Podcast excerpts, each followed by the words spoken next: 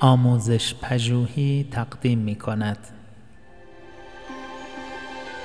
صد نکته در کلاسداری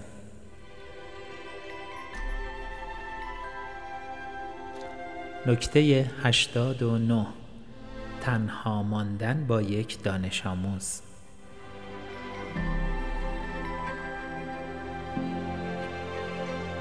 نکته مورد بحث در این بخش نکته ای اساسی است که بسیاری از معلمان فراموش می کنند آن را به کار گیرند.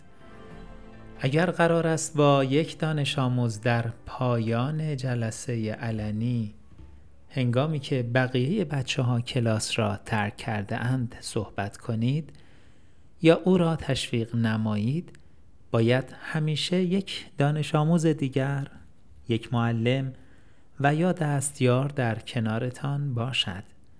این یک کار عقلانی است که نباید فراموش شود. در اکثر غریب اتفاق موارد این مسئله غیر ضروری به نظر می رسد اما باید برای حفاظت از شما در مقابل امکان وارد شدن اتهام ناروای بدرفتاری انجام شود.